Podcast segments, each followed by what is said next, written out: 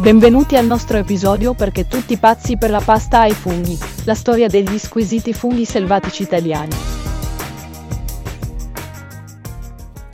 Oggi faremo un viaggio alla scoperta della storia dei funghi porcini e di come sono diventati parte integrante della cucina italiana. Il nome porcini deriva dalla parola latina porcus, che significa maiale, poiché un tempo si credeva che questi funghi selvatici fossero il cibo preferito dai cinghiali nelle foreste italiane. I funghi porcini sono molto apprezzati per il loro sapore e consistenza caratteristici. Sono spesso utilizzati in piatti di fascia alta e sono considerati una prelibatezza in molte parti del mondo.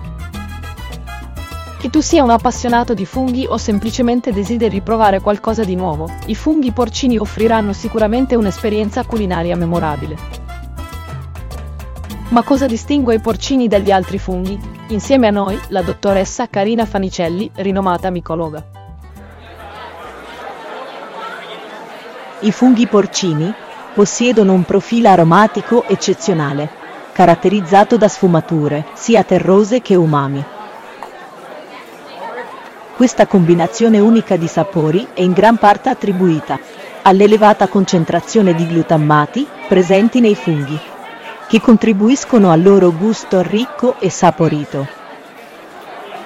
Inoltre, la consistenza compatta dei funghi porcini permette loro di resistere bene a vari metodi di cottura, rendendole un ingrediente ideale per una varietà di piatti.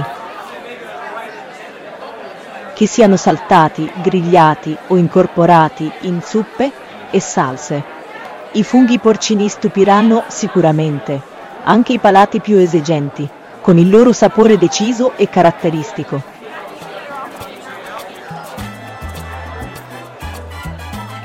Allora, qual è la connessione tra i porcini e la pasta ai funghi?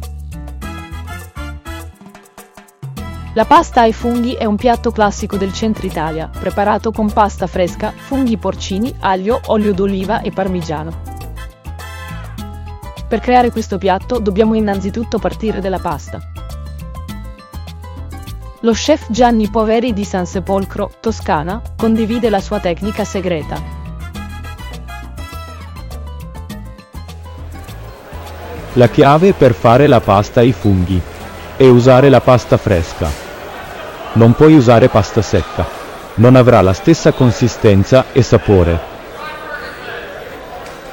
Gianni ci mostra come fare la pasta fresca da zero, usando uova, farina e sale. Hai bisogno di uova, sale e farina. È tutto ciò che richiede per creare un impasto delizioso e malleabile. La regola è un uovo grande, ogni 100 g di farina. Inizia rompendo le uova in una ciotola. Unisci la farina e il sale in una ciotola media. Aggiungete poi le uova sbattute, incorporandole con cura al composto. Con colpi delicati ma decisi, mescolare gli ingredienti fino a formare un impasto solido aggiungendo al massimo due cucchiai di acqua, se necessario. Una volta formato l'impasto, trasferitelo su una superficie leggermente infarinata, dove lavorerete l'impasto per 10 minuti. Questo passaggio cruciale garantisce lo sviluppo di una consistenza elastica e uniforme,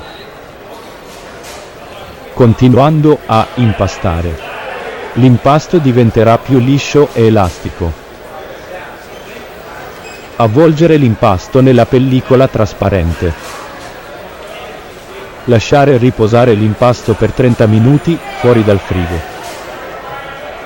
L'impasto è ora pronto per essere steso nella forma desiderata. Preferisco i formati più lunghi, tagliatelle o pappardelle Ora passiamo all'ingrediente principale, i funghi porcini. Quando scegliete i funghi porcini, cercate quelli con una consistenza e un colore uniformi. Evitate i funghi troppo secchi o che presentano segni di muffa. Lo chef Poveri mostra come pulire e tritare i porcini, prima di farli soffriggere in olio d'oliva con aglio, finché non saranno teneri e fragranti. È il momento di assemblare la nostra pasta ai funghi. Lo chef Poveri ci mostra come cuocere la pasta fresca al dente, per poi condirla con i porcini saltati, l'aglio, il parmigiano e un filo di olio extravergine di oliva. La chiave è usare ingredienti di alta qualità e rispettare i sapori di ogni componente. Non appena prendiamo il nostro primo boccone di pasta ai funghi, la combinazione di consistenza e sapori esplode nei nostri palati. La pasta fresca ha un sapore delicato, mentre i funghi porcini aggiungono un gusto terroso e umami, che è allo stesso tempo ricco e soddisfacente. Non c'è da stupirsi che questo piatto sia diventato un punto fermo della cucina italiana. Grazie per essere stato con noi oggi. Se ti è piaciuto questo episodio, seguici e attiva le notifiche per unirti a noi la prossima volta per un altro viaggio nel cuore della bella Italia.